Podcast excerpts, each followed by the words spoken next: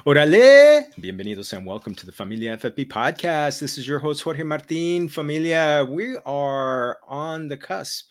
When this when this comes out, it'll be the day of the Hall of Fame game. So we got games to look at. So it's you know, Familia, we got stuff to actually react to. We're still, but right now we're still reacting to what's happening to what happened last year and how we're projecting it to next year. So all you want to make sure you're following us on Familia FFB on YouTube. Make sure you hit that subscriber button, hit that like, drop us a comment, por favor you know what? It keeps our numbers growing, keeps us putting out great content for you. So, and speaking of great content, you make sure you go to underdogfantasy.com, use that promo code Familia23. You're going to get matched your first $100 deposit.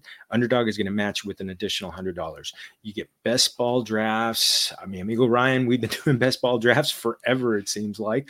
And uh, yeah, you get you get uh, denominations down to three dollars to much higher numbers. Best Ball Mania still hasn't filled up, so make sure you're get using that promo code Familia twenty three. So, oh, I this this this show's actually been kind of in the making for about six months. Six months ago, I met uh, our our invitado uh, Ryan Hallam, and I'm telling you, uh, I you know what, it was just I, I we had multiple conversations over those three days at the Fantasy Sports and Gaming Association, and honestly, it was like every time I was talking to him, it's like, my God, this is like a, a, a dear friend. So I want to make sure you're you're following him, Familia, at Fighting Chance on Twitter. He's with the Spotlight Sports Group. He's also with Fanjections, making sure to give give a shout out to mi amigo Ryan Hallam. Welcome, bienvenido. Estás en tu casa, mi amigo. Uh, Jorge, thank you for having me on. It's been a, a, long time, and I think you hit it exactly right. Like you know, just we we met really for the first time in, at the FSGA, and it was uh, it was simpatico right away, man. And I'm glad that we've stayed in touch, and I'm real happy to be joining you on this show. Yeah, it was right after the Super Bowl. I mean, we're we're we were dealing with the Super Bowl hangover and a couple other hangovers that that, that got caused by uh, FSGA. But oh man, so I mean, here we are. We're you know we're, I'm going to release this on Thursday the third and so we're looking at uh, you know the the Hall of Fame game is happening today, so we got five weeks of football, five weeks of some football to react to. Any kind of like storylines, anything that you're really really keeping an eye on uh, now that the games are starting to come up. I mean, we still have some guys who haven't even signed. Uh, you know, yeah. we're we're dealing with injuries every day, so I feel like this has been one of the most newsworthy Julys that we've had in a while. You know, between Dalvin Cook and obviously to a lesser extent like Fournette and Kareem Hunt, and then Joe Burrow goes down, and Cooper Kupp left practice yesterday or two days ago now. Uh, so it's just it seems like you know it always just seems like the NFL just never stops, and now it just seems like that. I know they're not scripting guys not being signed and injuries, but it's just like every time something you know happens and we talk about it for a day, something else comes up. So uh, it really is now is is is a really difficult time to be drafting early, but it's definitely a time to be following the news and, and following it really closely because you know people are starting to draft probably in the next couple weeks.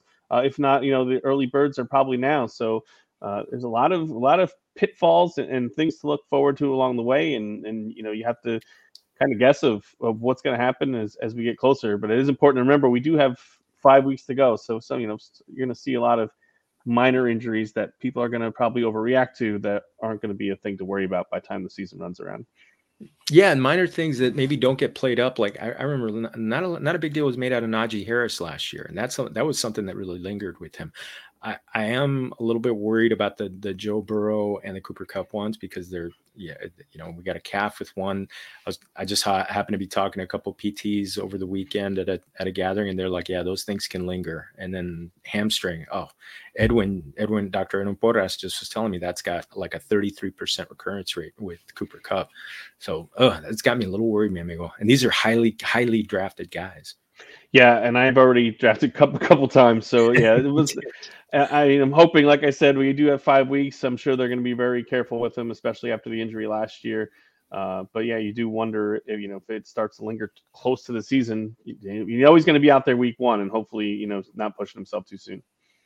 Yeah, and it, and it's one of those things, and and this is something that, any any PT and athletic trainer will say. It's like you can't rush Mother Nature. You can't just rush natural healing, and that's what these things need to do. So, hopefully, you know, and but these players they push themselves. So yeah, I'm I'm really hoping just I, am lighting a candle of veladora. No, no torn ACL. We've already had enough ACLs and Achilles. Hopefully, all that karma is done, and uh, everybody sits out practice, uh, sits out the exhibition games. Well, maybe just enough to get us to see a, a little bit of a taste. Yeah, definitely. Uh, it's preseason is already a little dull enough if we know if we don't get the the starters at all. So we'll see. We'll see. I, I, will say, you know, one there was one game in particular that really told me a lot was uh, last year was the, with uh, the, when the Chiefs played Mah- Mahomes with the starters for for one quarter, and I, I remember thinking, oh, they're not. They were. I was worried about them, how they were going to look without Tyreek Hill after the after looking at that quarter. I was like, yeah, I'm not feeling not not feeling bad. Any any team you're really keeping an eye on? I you know going back to the Rams. I mean, you yeah. know, just everything went wrong last year that could have possibly gone wrong. Stafford's elbow, which was another preseason injury. Uh, you know, and then Kupp went down, Akers wanted off the team, half the defense got hurt. Just like every possible thing that could have gone wrong for them went wrong. Uh, and I just feel like, assuming again Kupp's health, I feel like it's going to be a bounce back year for them. I hope. Uh, you know, Stafford is not a young guy, but you know, you know, they took almost all of last year off, so hopefully he should be good. And they still do have some weapons. I mean, the wide receivers aren't deep, but uh, they do still have some guys. So I kind of like to take a look at the Rams coming into the year.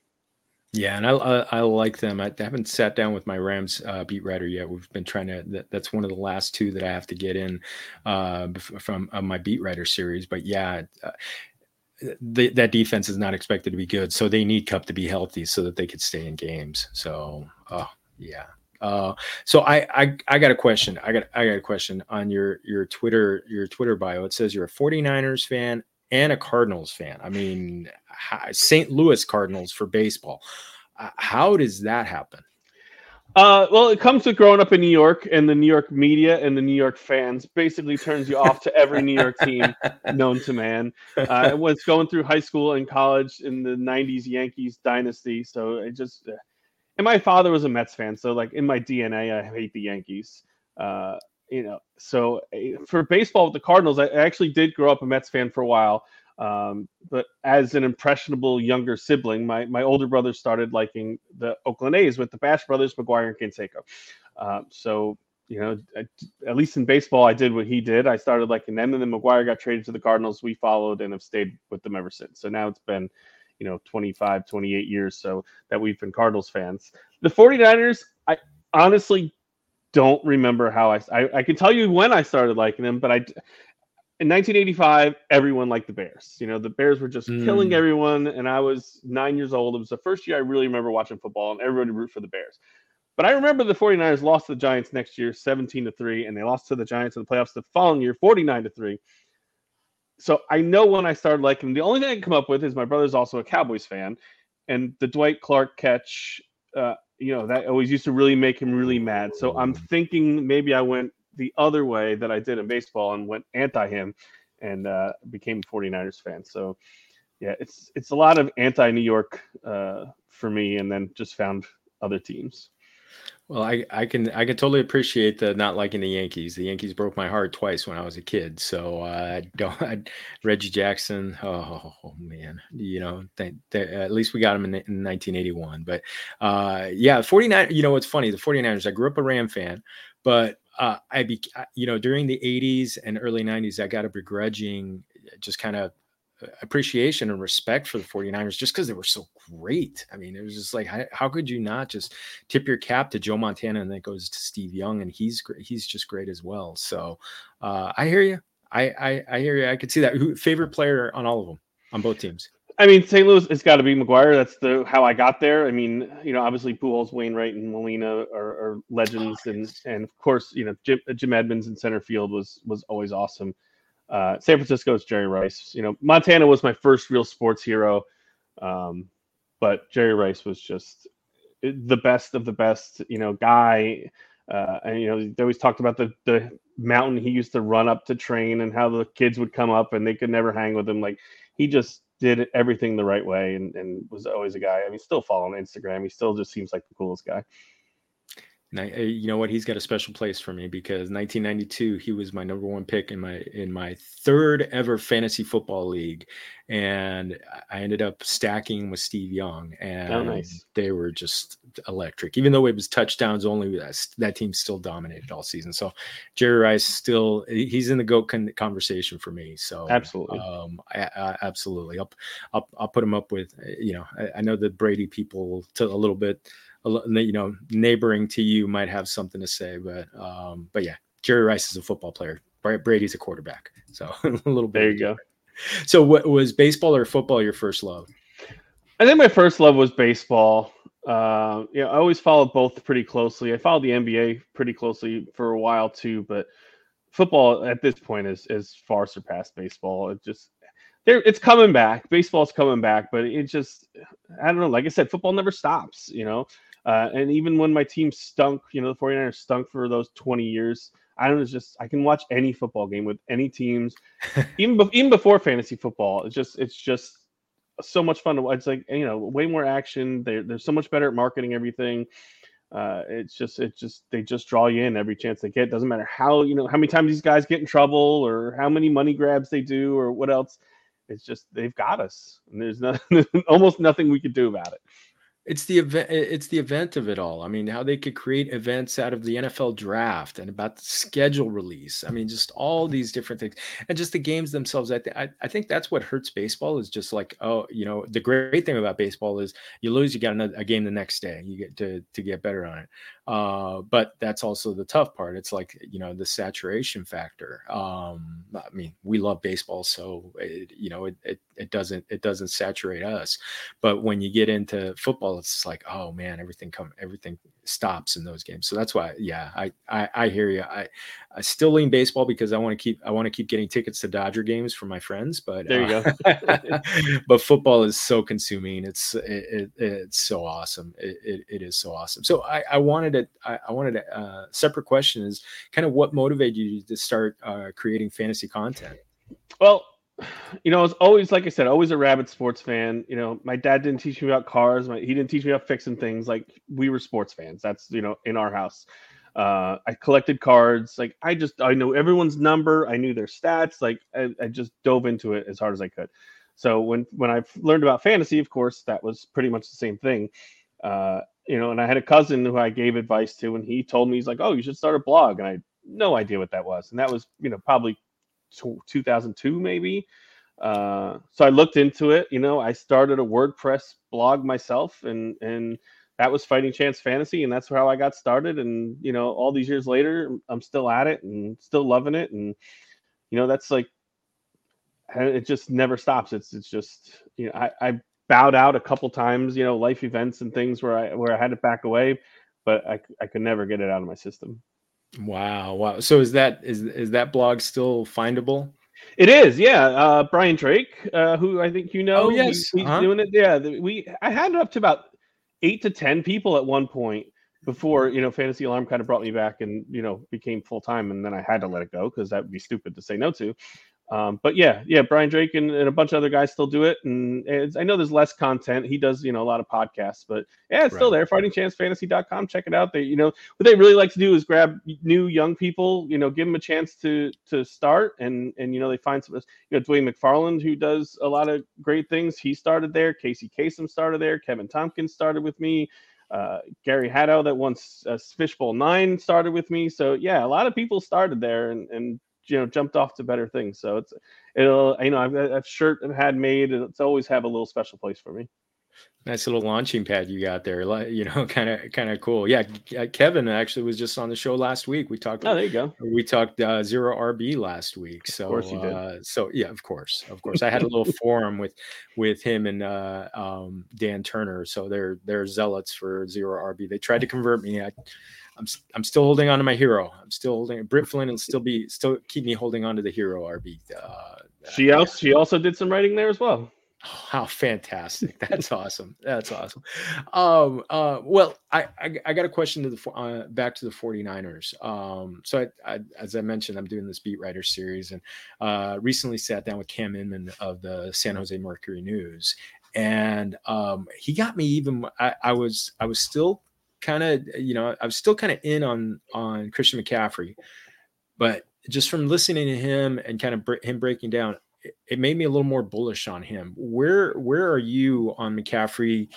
49er allegiance aside, uh are you you know if if if you get the 103 and he's there are you grabbing him? And could you be grabbing him even earlier? Yeah absolutely the 103 i think there's an argument for 102 uh, i'm still justin jefferson 101 uh, that i've made that pick several times so i, I wouldn't put mccaffrey first uh, but it's hard not. I mean, how can you not be? Uh, you know, everyone says there's there's so many mouths to feed on that team, but to me, that's almost an advantage for him. In Carolina, they you know beat him down and beat him down and beat him down, and that's you had some injury problems. But now he's on a team where he doesn't have to do it all. You know, he catches five, six passes. He's electric when he gets the ball in his hands. You know, he bursts through the hole when he's when he's running, uh, and they're going to score a lot of points. Uh, you know, when Brock Purdy took over, they scored a lot of points, and I know people don't still believe in the guy, but uh, I don't know what he has to do. Uh, but the offense just ran better with him. Uh, and, and, McCaffrey just does it all. You know, if he ca- if he has 12 carries and 16, you know, six catches, that's still 18 touches, and you know, they're they're he's just really really good. And, and I think honestly, being on a team with a lot of weapons is just makes him the defense can't focus on him, and I think it keeps him fresher.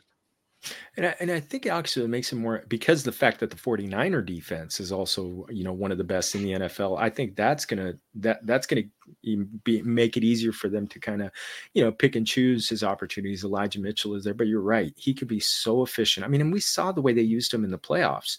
They rode him but they didn't overuse him, and that that to me was uh, a fine line. And I think Shanahan just walked it really well with him. So I, I'm with you. I I I, I'm even I, I may even think about you know 101. It's gonna I, I'm I, I am I do lean a little bit Ja'Marr Chase uh, over over Jefferson, but it's just I, I'm teetering now after that calf injury. yeah, yeah, yeah. It's, it's it's, it's uh, they're they're so close. You know the the Bengals have a, a better passing game, uh, but you know uh, Jefferson doesn't have as good of a number two as right. Chase. So you know I think you you can make an, a, case for either one. Yeah, and they both got pretty, you know, pretty good playoff schedules. So, you know, for what for our, the fantasy playoffs, I think I think they're they both both Jefferson and Chase line up pretty well. So, um, yeah, I think I, I think it's uh, I think it's great. So, um, theme of this show is gonna is is the uh, running back dead zone. So, talking about that. So last year we had a few hits on it uh, in in that dead zone, kind of like you know talking about rounds four to eight uh, for the most part. Guys that guys that came out, Cam Akers was one, and some of these are going to be repeat re- repeats in this uh, uh, that we're going to be talking about today. Josh Jacobs may may have been was a league winner for a lot of people. Cam Akers was definitely a league winner for people. Uh, Breece Hall until Breece Hall and Dameon Pierce until they both got hurt were both really contributing, and Miles Sanders um, kind of came, came. You know, a lot of people were really fading him last year. Um, you know, kind of looking at that, looking at that zone Oh, oh, well, first off, any of those guys that you you were like in or out on last year that either helped you or hurt you? Well, I I did like Akers a lot last year. You just had that really difficult first 10 weeks that to get through, you know. And if you drafted him in the third or fourth round, maybe you were done by time he, you know, maybe it was too late by the time he finally started to come through. I, I had Jacobs maybe in a league or two. That's just because I play too many. Uh, and, and Sanders, I, I, can't say I had a lot of. So yeah, I don't think I hit many of those last year. So hopefully uh, this year I can hit that middle of the draft a little bit better. Yeah, I think I completely ignored Sanders because I was I was really high on Gainwell last year. So that was one. Jacobs actually I I, I grabbed him. I had a zero RB build on a uh, on a dynasty team, and that team just ended up dominating because I got Kelce and and Jefferson in the first two picks. So, oh wow! And then Jacobs later. So just don't don't tell me don't we don't need to talk about the playoffs though. So don't need to don't need to talk about week 16. that, that one I'm still crying about that one. But you're right. I mean, and how do you, so how do you approach the, the this year's running back dead zone? There are some guys that that have, and we're going to talk about them um, that could have arguments either way to to kind of like be high on them or maybe just you know maybe want to fade them. I mean, I don't think you can avoid the area altogether. Uh, you know, the, the, way the league is going, so many teams are in a committee now that I mean, you can't. I suppose you could load up, you know, RB, RB, RB, and then you know go away from it for a little while. But then you're, you know, then you're playing lotto tickets at the end, and with running back injuries, I mean, I'm always a, a proponent of running back depth. Uh, to me, you can't never have enough because of the way they go down. Um, so I, I, think you just have to kind of look in that area. You have to look at opportunity, uh, you know, as far as guys behind them, uh, as far as how the offense goes, you know, as far as a, a high scoring offense or a low scoring offense. Not that that always works, uh, but I think that's definitely a factor. You know, you talked about Dameon Pierce last year was was killing it, and the Texans couldn't score any points, and he was still successful. So, you know, a high scoring offense doesn't always lead to, to points, but I think it you you want teams that score more than those that don't. But uh, and then I think some of it's feel, you know, what the guys done before. Coaching staff is always a big thing in, in the NFL, which isn't in other sports. So, you know, what the offensive coordinator and head coach have done in previous spots, since it's always just a carousel. We're rotating the same guys over and over. Uh, so I think there's a few things that you can look at to uh, to try to make educated guesses in those rounds. Are you? Is there a kind of like a build that you that you like a, a hero RB zero or robust at the beginning? You know, I've always been robust. I've always been robust. Like I've been three of the first five rounds RB most of my life. Uh, that's that's always been kind of the way I did it. Like I said, can't have enough depth, and there's always been, you know, it, it's while it's been a passing league, it, there's always been a lot of bell cow running backs, and that's just not a thing anymore. So this year, I'd say is the first that I've done more balanced builds than I ever have, and and I've done a lot of different. Like I have draft today where I took Travis Kelce and then took wide receivers, two wide receivers, and then didn't take you know running back to the fourth round. So I'm really just kind of letting it come to me this year and see where it lands. And I and I've picked all over the place from first to fourth to tenth to twelfth. So, you know, to me, every draft is different. I, I, if you go into it with a set plan, I'm going to do this and I'm going to do this, you're setting yourself up for failure because you don't know what's going to happen. But There's 11 other people in the draft with you and you don't know what they're going to do. Um, so if you like, oh, well, I'm going to take a running back in the first round and somehow three people don't take Justin Jefferson, you're like, oh, I'm taking Derrick Henry because I said so. That's a stupid move, you know. So, you know, every draft you don't know what other people are going to do having a, a, kind of a you know a, a loose idea of what you want to do is is good but i think to have i'm doing zero rb or here rb I, I think you have to see what other people do around you yeah, I think I, I, think you're right. I think uh, I feel like the first couple rounds determines how you're gonna how you're gonna go with it, kind of like how everything falls. Because you're right, if a Jefferson or you know Tyreek Hill falls to like seven or eight or something like that, and you're you're kind of weighing a couple of decisions there, or Travis Kelce somehow falls to the 12 pick, then you really got to make, make, you know make make some uh, gigantic decisions and kind of pivot off of that. So I I, I totally agree. I think it's uh, yeah every draft is going to be a slow, snowflake. So um, I will um, say though I will I would not you had Kevin Tompkins on the other day. You put me next yeah. to him. I would never do zero RB. To me, I think that's I think that's the stupidest thing. I really do. I, I mean, I know the NFL's pass heavy, but I mean, what do you? I don't care how good the wide receivers are. You're starting, you know, Jerick McKinnon, and Jamaal Williams to start the season, and then hope, you know, if, if it works, you hit something, you hit luck with with a either a late round pick or you hit the waiver wire right. I mean, it's just to me, it's just, I think it's dumb. I, to be I think, to be frank, and we both we both we both have strong feelings for Kevin. So I yeah, right. I, I you know what I I can't do it consistently. Uh, I need that Linus blanket of one mm-hmm. guy at least. Uh, I don't think I I very very little am I going robust RB, but there's been a couple times where I've had like a Jonathan Taylor or a Nick Chubb fall kind of in the second round that I can't pass them up uh, when I've already grabbed some, like an Ekeler or a Bijan in the first round. Uh, so I I hear I but yeah, a lot of times it's like I need that that one guy to hold on to, and it's like I'll load up on receivers after that, but I need I need that one anchor guy, you know, for lack I, of a better term. I also think that we find more wide receivers in free agencies during the year than there are running. Like, you know, there are some injuries at running back. Two years ago, there really wasn't very many at all. You know, so then what are you doing? You know, you're playing rookies and hoping, or you know, you're hoping for an injury every week, which I don't know. Not to me, it's not a great way to play.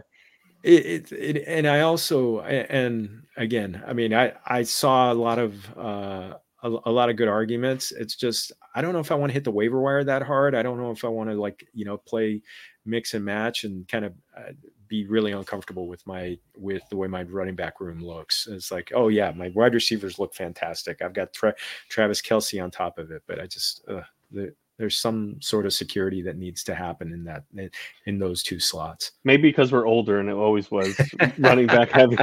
Maybe we just never uh, you know join the cool kids crowd. I don't know, but I'm with you.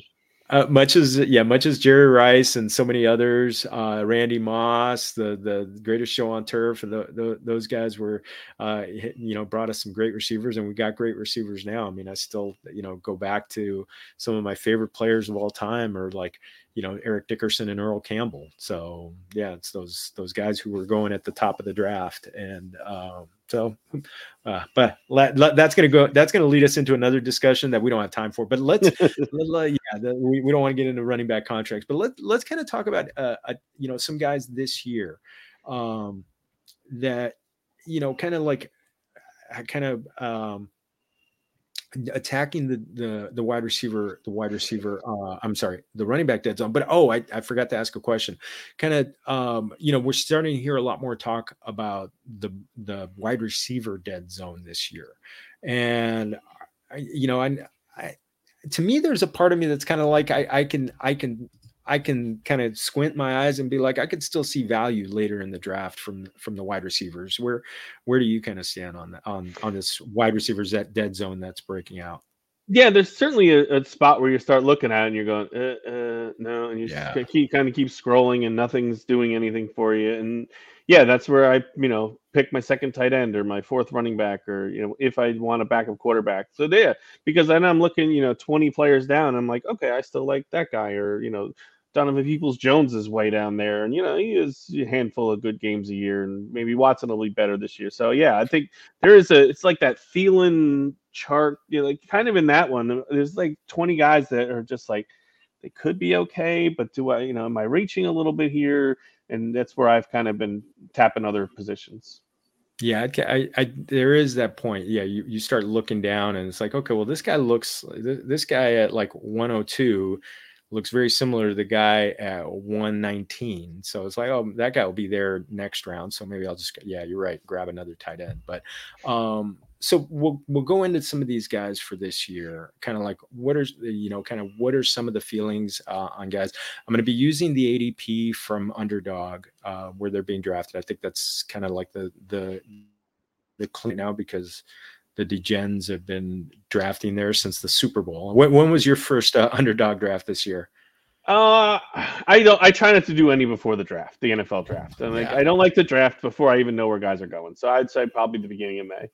That's that's. I think I did my first. I think I started mine just ceremoniously on Cinco de Mayo, just for oh, there you go. Uh, just for grins. Uh, yeah, I could. And plus, I wanted to get through baseball drafts and get a little baseball under me before I started diving into into that. But um, well, one guy who is is, is kind of a, a, little bit polarizing is Travis Etienne. Um, on the one hand, over a thousand yards last year, he was really, really helping teams, but not a lot of targets last year. So, and you know, he came in with this reputation that he could be a you know multi-use weapon, and got 43 targets, and then got some competition from Tank Bigsby one of the guys going right behind him is Drake London. Could you be are you are you weighing the two at that point?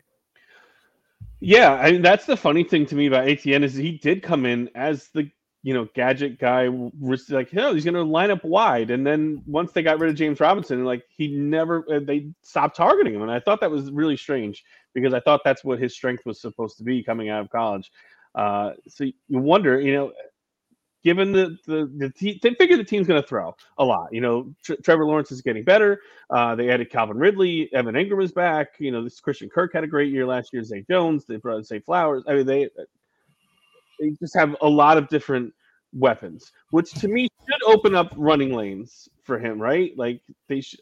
So I'm I haven't drafted him yet, but it's not because I don't want to. It's just as I don't know. It just hasn't seemed to fall to me yet. So uh, I like Drake London. I you know he was the one usable guy last year, so sure there's concern with with Ridder at quarterback.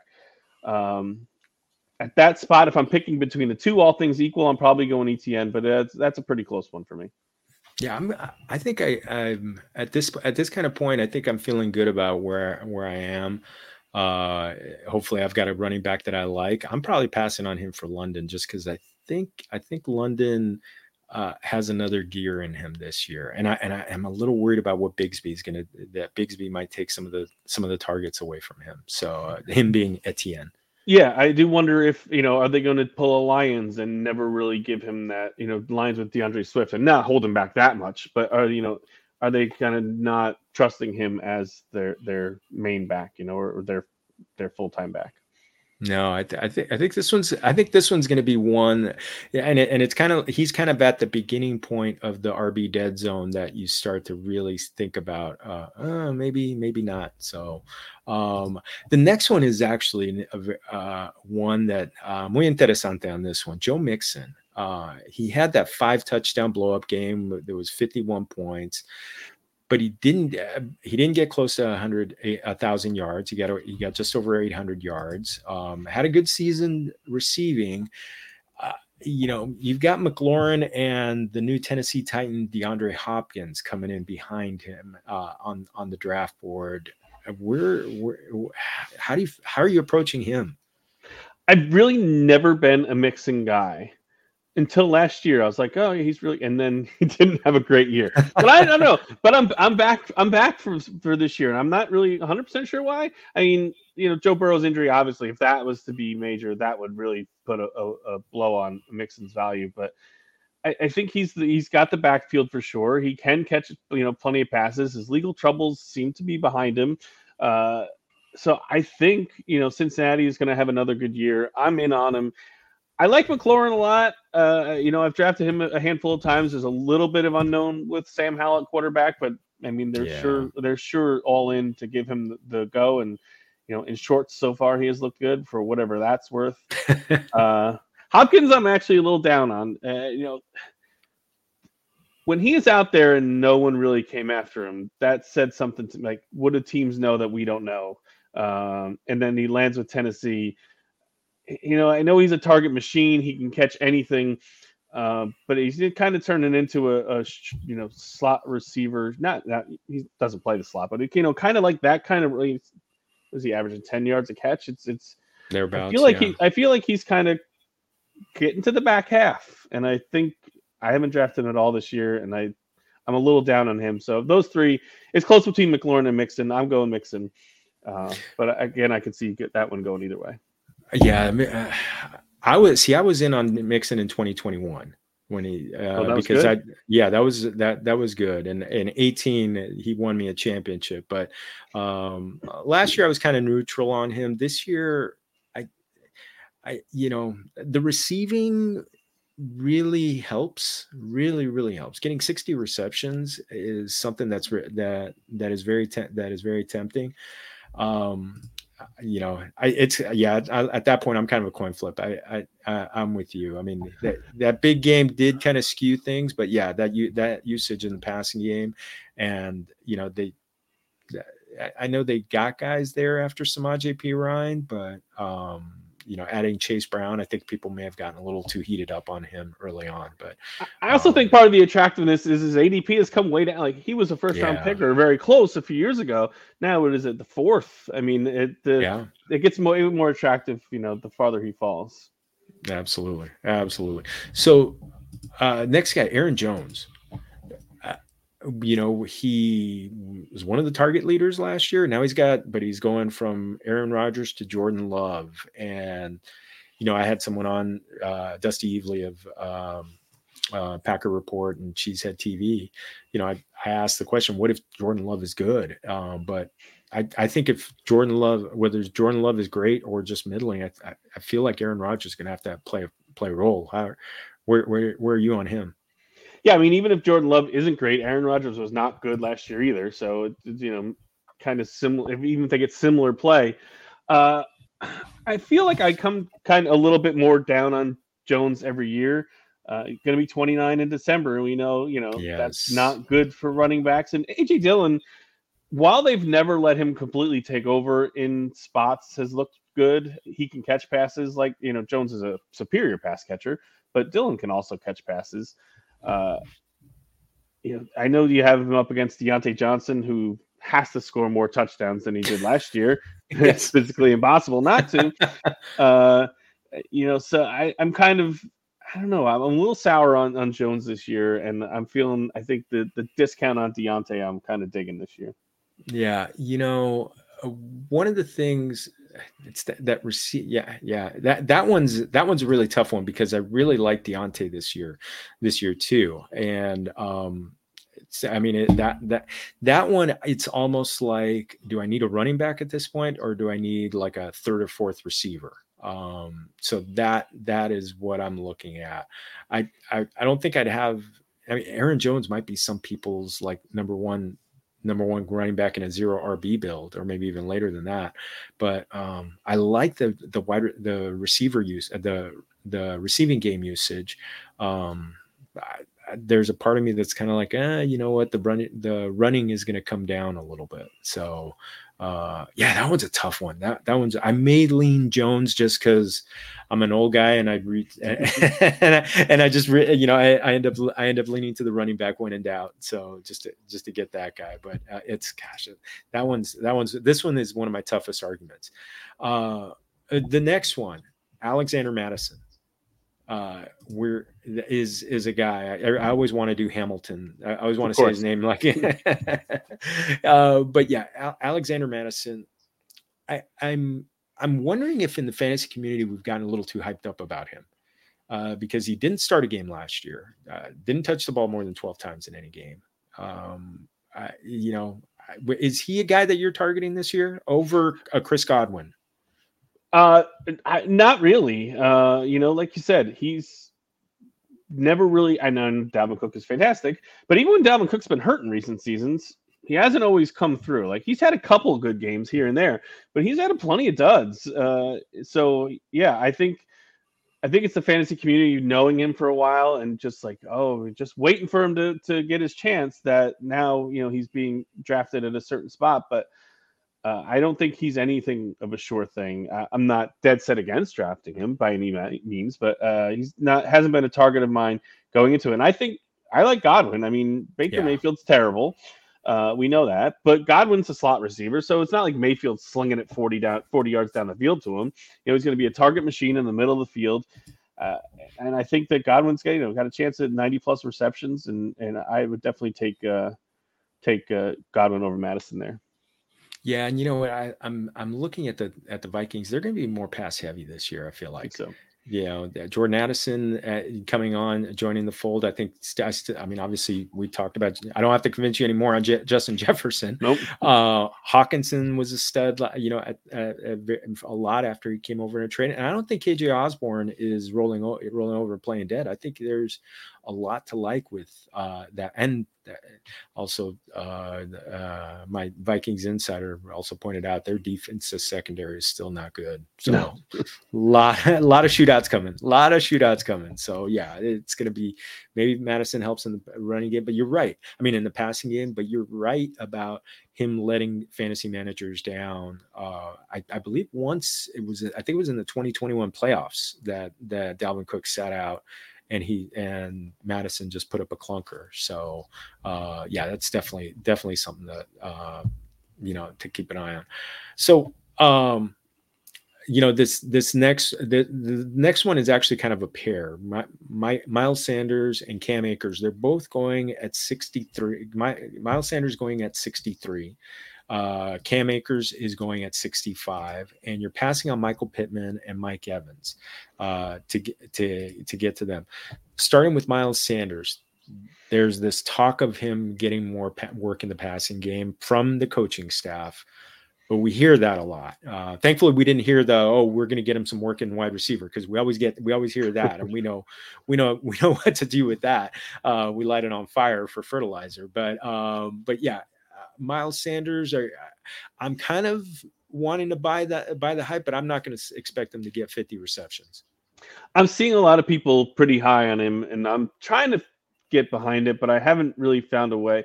I know he's off of Philly now, which is notoriously a committee, you know, team.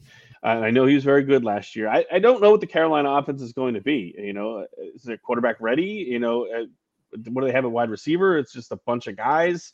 Uh, so, you know, they're going to score 14 points a game, or is everything, or you know, they could blow up and, and be really good. But uh, I don't know. I, I'm not. I've never really been sold on Sanders. Uh, maybe I, am wrong here. I'm not sure, but there's just a lot of. he's been around a while and he's nice, but I don't know. Did is Philly just a committee team, or do they know that he couldn't handle the load all all year long? So. Uh, I'm, i would be Akers over Sanders. Uh, I'd be the hmm. receivers over Sanders, but I, I like we talked earlier about the Rams. I just think they're going to be better this year. Uh, you know, Akers, he, you got to figure he's motivated, right? Like after he's like trying to get off the team and then they didn't let him go. So now he's he can't like pull that twice. Like he's got okay, this team. I'm sure they tried to trade him and they couldn't, but like it kind of gave him another chance and he came through and they were just so bad last year. Uh, you know, no one stepped up when he was out at all. Uh, Kyren Williams is okay, but you got to figure it's his backfield. He can catch some passes. He's got some nice knack around the goal line to to punch it in.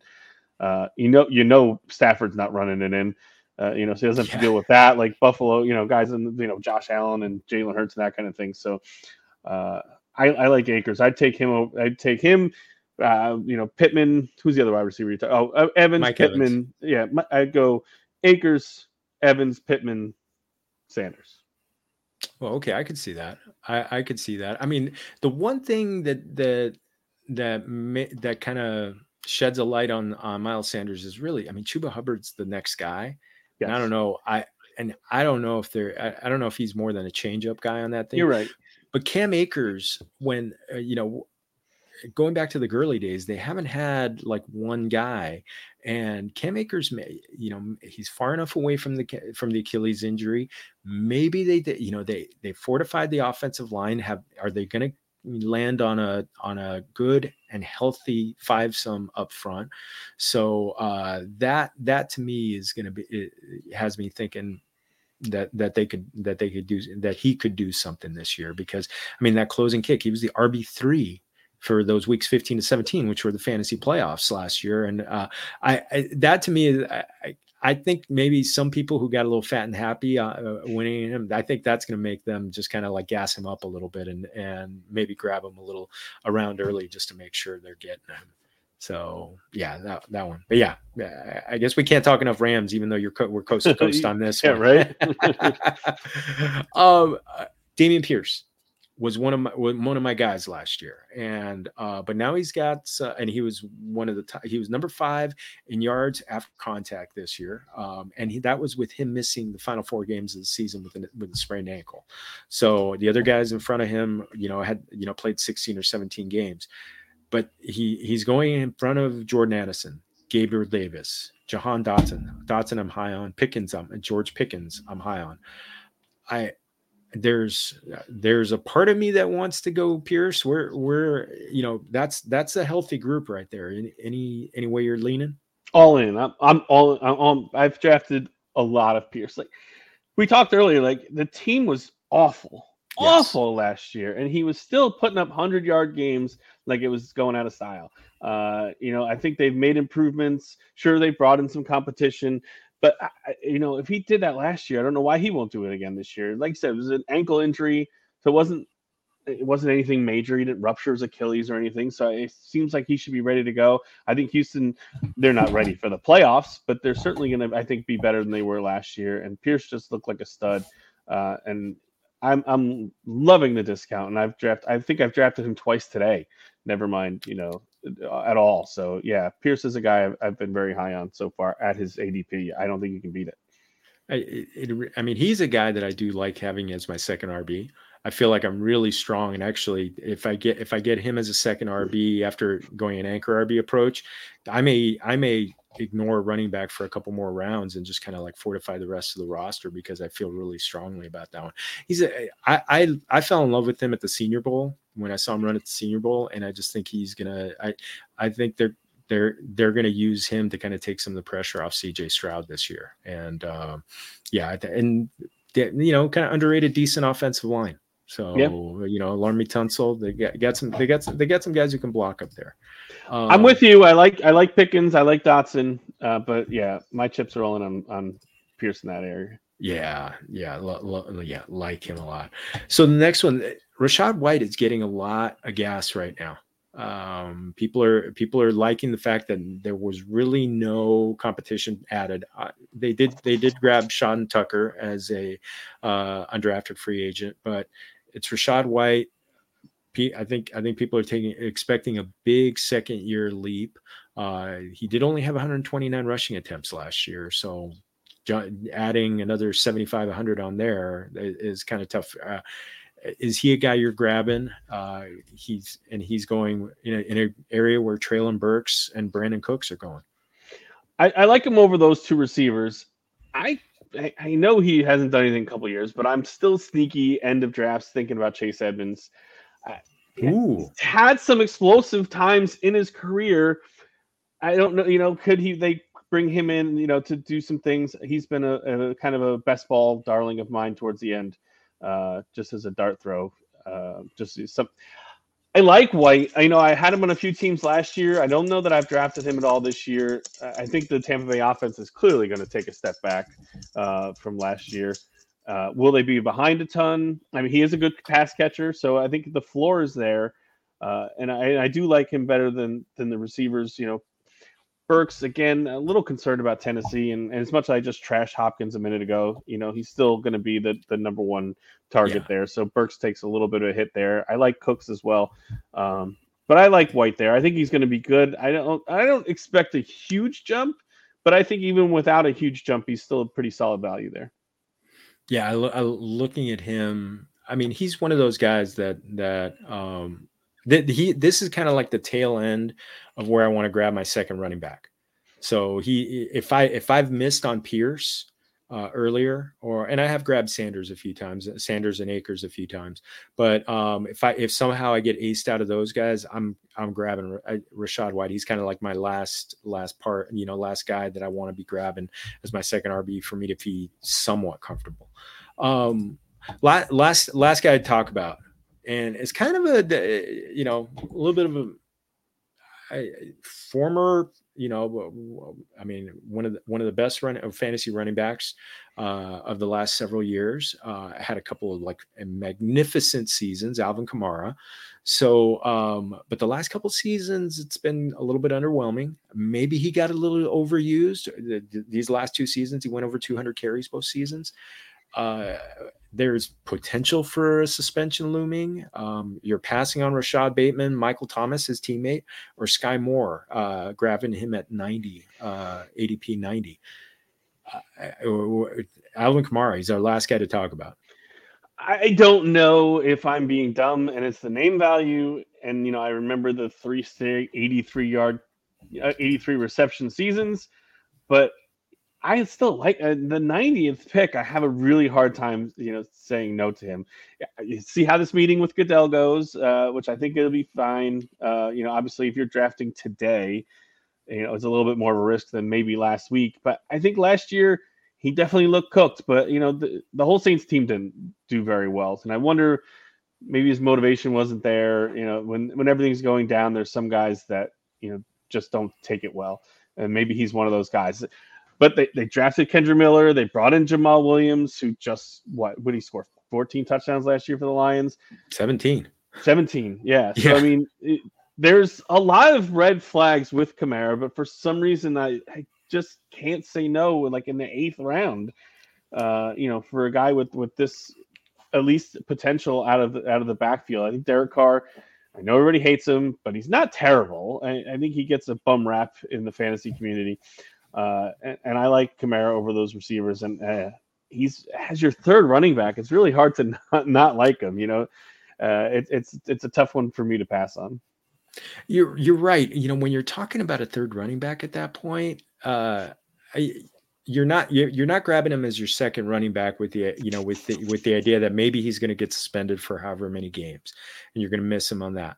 But then you grab him, and you're like, uh, you don't feel so bad even if you got to miss miss a couple of games. So I, I I I'm with you. I'm I'm with you. There is that part of me that also that you know after talking to John Hendrix Sports Illustrated, he was telling me that that um, they're looking to use him you know they don't want to run him 220 240 times they want they want to get back to like the you know 175 to 185 times and use him more in the passing game which obviously in PPR leagues is is is very valuable. Get him at this point. Yeah, maybe he's not going to score 17, 18 touchdowns, but you know, 8 to 12 with with good receiver usage for pick number 90. Sign me up. I think I think he's at his best when he's not being run into the ground, yeah. to be honest. Mm-hmm. Absolutely. In fact, I remember a couple times Sean Payton kind of like really took the the pedal, you know, took took the foot off the pedal with him um, several times, kind of trying not to not not to use him too much. So uh, and and b- because to kind of give him because he'd been a little bit banged up. So I think you're right. I think you're right. So um, uh, so uh, grabbing grabbing your RB two in this range. Um, would you consider yourself grabbing grabbing grabbing your RB two in this range? The, the guys that we've talked about. Yeah, uh, definitely. Uh, you know, like you said, I don't think Kamara is probably not your, your second. I think that would be kind of late. You'd you'd have an awesome receiving core and one of the top tight ends if he's your second. Uh, but yeah, I, I think if you're grabbing two before that, you know, maybe if you're doing running back, running back, yeah, you know, maybe you're going to come up a little short in a couple other places. I, I have no problem. Obviously, like you know, I said Mixon and Pierce. Uh, I think are the two that I probably like the best. Mm-hmm. Uh, but there's also guys, you know, a little late. I like Isaiah Pacheco. I like Javonte Williams. Mm-hmm. I, I really love the Javonte Williams the the bargain there. I mean, I know they brought in Perine, but like he's he's even going later than these guys, and you know, the the capabilities are, are huge for him if he's okay going into the year. And they didn't put him on the pup list, so yeah, I'm I'm chomping up all the Javonte Williams I can uh, in that range too. Yeah, I, I, didn't put him in there just because of the, the, the injury risk, but he's not on the pup list, and even if he's limited early in the season, uh, you know they they could they could actually get get get kind of like a back half of the season discount on him, and uh, uh, yeah, and and from where you're drafting him, I think it's I, I think it's awesome yeah, I mean, I know not everyone plays, but I'm sure enough people who watch you at least heard of the Scott Fish Bowl. He's my third running back. Like, how could I not say no to? Yeah, yeah. So, I, I think people have uh, over over you know corrected on his his injury a little bit. And who, look who's calling plays for him. Right. Yeah. yeah. He's he's a guy who knows how to how to scheme up a running back. Yeah. Do you you know of the guys that we talked about, or maybe some we didn't talk about? Is there kind of like a, a Josh Jacobs that that uh, could emerge from this RB dead zone? Uh, I, am just. I guess I'm just talked enough about Dameon Pierce. I, I, think that's. I just really think he's going to have a really good season. Uh, I think that the the volume is going to be there where a lot of these guys are sharing. Where I don't I don't think he's going to share that much as long as he's healthy. So, uh, you know, you look at Jacobs, and now, and you said you don't want to go into the, the conversation of, of running back contracts, but we're almost going to have to start to in in fantasy in the future because look what the look what the Raiders did with him last year. They ran him into the ground. The Giants with Saquon Barkley. They knew they're not going to keep this guy, so let's get everything we can out of him before we have to talk about franchise tagging or letting him go. So you get you start looking at guys who are kind of coming to the end of that rookie deal, and you kind of think that teams are going to, you know, probably give them a little more volume than they should uh, to try to, you know, get everything they can out of the asset before they unfortunately just sweep them aside. No, I I hear you. Hopefully someday they figure something out for the running backs because it's right now the way that the contracts are done are not fair, and I I don't you know I'm gonna I'm gonna give this 30 seconds from from me. uh, I honestly think the way that, that everything is being set up for, I mean, the the way they're handling it right now, I don't know how they get better pay by not going out and performing. So that I the way things are structured right now. So I don't, you know, it's like we saw with Le'Veon Bell. You know, he sat out a season. Yeah, he got paid, but he was never the same. So that's that that's the end of mine. So if you please feel free to add. I, I, I mean I'm interested to see what happens with these guys. Did Le'Veon Bell have other interests besides football? You know, between you know he had the rap CDs and a long history with marijuana. I mean, did he use that year off the best that he possibly could? Maybe he did. I'm not saying he didn't. I don't know what he did, but I was just I, I wonder if some of these other guys uh, will have a different result. Maybe they won't. It's got to be hard to just take a year off your job and then try to come back. Uh, but yeah, he I, I we'll see if his was uh, you know test case for him or if that's kind of the way it works. So we'll see. Yeah, I, I don't know. So uh, any uh, you know we we talked some wide receivers in there. Any uh, any other you know thoughts, advice, recommendation on that that you would have for the Familia community on on on this RB dead zone? I mean, like I said earlier, you can't ignore it. Uh, you right. still have to start two running backs. So, you know, you're going to have to do your best in this area. Look at the, you know, like I said, look, look at the competition for carries. Look at the offense around them. Look at the coaching staff. Look at the offensive line, obviously, is super huge. Uh, and like I said, when in doubt, you can't go wrong with some running back depth. Yeah, get it. Yeah, because they, they get churned. They get churned. So, uh, okay, quick, quick, quick baseball. Uh, okay. Any great, any great player calls this season? Uh, I, I, had a. It hasn't been my best year. I had Josh Jung in Texas is a guy who's been on a bunch of my teams. You know, got hurt before his rookie season, and I was like, well, I don't know why he's going discounted now that he's healthy. Uh, Esteury Ruiz, obviously, he's on a DL right now, but has stolen a, a ton of bases. And uh, a late pitcher who is also just coming back from injury, but Merrill Kelly in Arizona has, oh, has yes. been good for me uh, towards the end of, you know, dollar players in auctions and, and cheap towards the end of drafts. So those are three that I've done fairly well with this year. Yeah, I, I, I, tell you, well, um, I felt I the one guy I felt good and, and and he's surpassed everything I could have expected from him was uh kind of like a hold on Ronald Ronald Acuna and still believe. No, God, yeah he's still I what he's doing is ridiculous. Though. Unbelievable. yeah. I'm like, he's got me cash. I mean, he could still 70 bases and hit, you know, close to 40 homers. It's just yeah, video game numbers. It, it, really is. It, it, really is. Zac Gallen's been a guy uh, that I that I've been kind of like. He's he's had some clunkers of late, so uh, he's he's been one. But actually, where where uh, a couple of things that that have really helped me is just some young guys coming up. Uh, Matt McLain for the Reds yeah. Um, was a guy. Uh, one one of my leagues at uh, my NL only league drafted him, and he he came up and he's done well. And holding on to Ezequiel Tovar, just kind of believing in him. So um yeah those, those guys yeah i'm a big prospect town big prospect town good to know good to know. it's been a good year so feel free to feel free to ask me anytime. Oh, I mostly, will.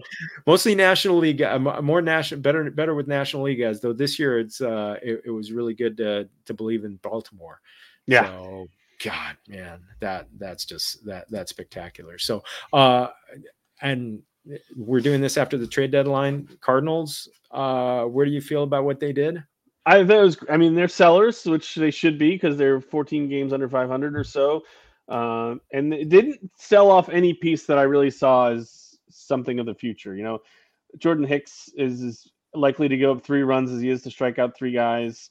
Uh, you know, Paul DeJong, he was in the minors last year. He's at 150, and he can pop a bunch of home runs, but then he's going to strike out for a week.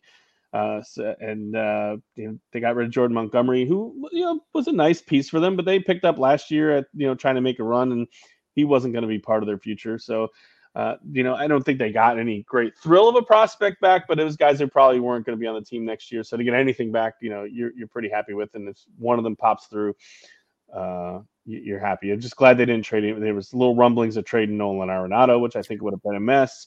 You know, they've blown like 30 saves this year. You know, if they convert half, they're in first place. So it's not like the team is bad. They really need starting pitcher and they need to find a closer, but their offense is still fantastic. Yeah, you're right. I I wasn't believing that that whole Nolan Arenado to the Dodgers. I, I wanted to I wanted to see it as a Dodger fan. I mean, look, look you know, I there got, you go. it's a St. Patrick's Day shirt, but uh, but no, it, it uh, I, I didn't believe it. I mean, it's like that he's one of the elite players at one of the hardest positions to find elite players, and he's still in his prime, and he's a guy who's going to age gracefully. So I, I and he's a really good clubhouse guy. I, I will say the the rumored haul that I saw that the Dodgers were going to give up, I was like, eh, that's not that bad. I mean, it was three of your top pitching prospects and and a couple of position. I mean, as much as I wouldn't want to, if that's what they got back, I, I probably would have been able to swallow it. Yeah, I, I, I still no. So I, I, I get you. Yeah. Uh, so shout out to my my buen amigo Tom Davis, biggest Cardinal fan I know, and he texted me a whole bunch saying, you know, with, with a lot of uh, a lot of angry emojis on everything. It's so, been it's been a rough year. a little rough, a little rough. Well, we're gonna close on a not so rough, on a not so rough. I, I always love, you know, this being Familia FFB, I always love to work into Mexican culture, and the, the greatest place to start is food. So uh, I, would love to know favorite Mexican foods, any places you want to give a shout out in your neck of the woods. Oh, Quesavilla. Quesavilla oh. is, my, is my favorite. That was like during the pandemic that me, my wife, and my kids all love, really love Mexican food. So, uh, you know, when we were down to only taking takeout, we're like, okay, we're going to go there every week because if some place is going to make it out of this pandemic, this is where we wanted to make it out of. So we made we made a point to get takeout from there once a week, uh, and they were very uh, you know generous with the margaritas because we were allowed to take those to go during COVID. So it's a very it's a very nice family owned restaurant uh, with with great people that pretty much know what we're going to order when we come in, and uh, it's just yeah. So I, I love Mexican food. I like flour tacos to corn, which probably makes me a terrible person. Uh, no, I thought corn was like the official Mexican that taco. They're both great. Okay, They're, I I enjoy. You know, I corn is the one I want to. I eat. I, I eat. I I eat them both. Corn I eat for um when you know when I want to be sensible. Flour is almost like a treat. Gotcha. So um and I will say homemade either and handmade either one that comes straight off of the straight off of the griddle the comal as we say in spanish. Uh there's few things better in life. Homemade corn or flour tortillas uh just coming right off. Oh fantastic. Yeah so i'm not going to judge you. I'm not going to judge you on any tortilla types. Oh good. Okay because i thought that was i thought that was judgeable. I didn't know. But yeah the, the local place their steak tacos are just out of this world. I don't know what they put in the meat but they are just spectacular can't go wrong with a shrimp taco. All the enchiladas, uh, all the enchiladas, and, and uh, just yeah, I'd give it give it all to me. Oh, mi amigo, that's oh, fantastic, fantastic. So, uh, oh, I, I, I wanted to ask one thing: the the fighting chance, your fighting chance handle, where where did that come from? That came from the blog that I started, Fighting Chance Fantasy. Oh. I was actually a late uh, arriver to Twitter. I, I, thought at first I was like, "This is stupid," and I didn't do it. I was, you know, I was when Fantasy Alarm first started. I would monitor their their Twitter feed on Sundays. Uh, you know, answer the questions, the lineup questions coming into it. But I'd never had started my own thing uh, until like a few years later, and I was back on my own blog. So Fighting Chance yeah, comes from the blog that I started. Now it's been so long that I I don't want to change it. It's your brand. It's your brand. So, uh, and hey, I can't wait to see you at at the Fantasy Football Expo. Oh, uh, stuff that stuff that we got coming up. Uh, other than us celebrating your birthday on uh, you know on the first night. Yeah, definitely. Uh, it's next Friday. It's my birthday. Driving to Canton to hang out with you and all my other great fantasy football friends. That that party in the first night in the field. Uh, I, I, can't wait to get back out there again. Hope the weather's going to be good. Other than that, man, I've had a really busy summer. You know, I was at the FSGA in Cleveland in June. A couple days later, I went with my wife to a work conference. We went on family vacation like nine days later. Uh, it just planned the Scott Fish Bowl New York City draft a couple weeks ago uh, me and my wife are involved in the local SPCA, the the animal shelter. We just did a charity golf tournament. We organized that. That was just last Friday. So after the expo, I'm just gonna sleep for a week and a half and get ready for football season. But I think I'm I think I'm home for a while after Canton. It's been it's been a whirlwind ten weeks or so for me. Uh, unreal, unreal. Well, I, you know, anything, anything to do with pets is, uh, you know, really good with the the Martine Five. We got, nice. Thankfully, thankfully, my dog was uh, behaving and slept uh, through this because he's probably about six feet away from me. But yeah, I, I, I was able to grab both of the collars off of mine because one of them was itching, and I'm like, all right, so we got to. we don't need the jangling in the back, so they both got close to me. So I, I took their collars off of them. So yeah, we have we have three here too, and they all come from the shelter, and just it's such great to just see not only for the animals that they save, but also for the families in the community. Like, yeah, you have pets, and they're they're a family, you know, and, and I, I don't know what my life would be without our pets. Uh, you know, they are they are family, so it's a it's a really fulfilling thing. She was involved when we met, and I've just really got involved over the years. So uh, it's it's a lot of fun, really good people, uh, and it's something that's I'm very passionate about. Oh, fantastic, mi amigo. Fantastic. Um, yeah, yeah. Uh, I mean, yeah, sometimes they, they say we rescue the dogs, they kind of rescue us too a little Absolutely. bit. Too. So Absolutely. yeah. Oh man. Uh mi amigo, feel free. Let, let, let's close up shop. Pump anything you anything you got coming up. Uh, you know, most of my most of my stuff is behind the scenes at this point. You know, the FanJections is the player projections that that we do. You can see them on Fantasy Alarm and and several other sites around the, the universe. But I will plug Fantasy Alarm since uh, always family to the end. Uh, and I would go there. You know, Howard Bender and and that crew is, is just put out great stuff. They just have their NFL draft guide and their NFL cheat sheet. Uh, and you know, always always bleed fantasy alarm. So uh, go there. My projections are there. But uh, as far as articles and stuff, I'm I'm kind of in a little hiatus at the moment. So uh, just uh, find me at the expo if you go. We'll have a beer and have a good time. Oh, fantastic, man. Well, definitely will. Definitely will. This has been awesome. This has been awesome. So, again, familia, make sure following us on YouTube, hit that subscriber button. Hit that subscriber button, por favor, por favor.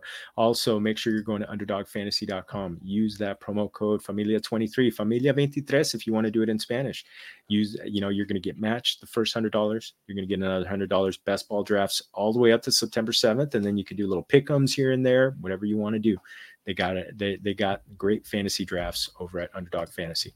Again, you can find me at Jorge Martin 17. Our invitado here, Ryan Hallam, at Fighting Chance. Get him on, find him on Twitter, give him a follow. Uh, find some of my stuff coming up. I've been, you know, I've got that weekly column coming up on on Yahoo and stuff on Fantasy Pros and everything else. So keep keep an eye out for everything I got coming up. Otherwise, um, make sure you're enjoying the fantasy the the fantasy implications that are coming up for these exhibition games that really really don't matter. so, and always remember una that you know uh, Ryan mentioned you know uh, their their family always remember, todos somos familia. Salud.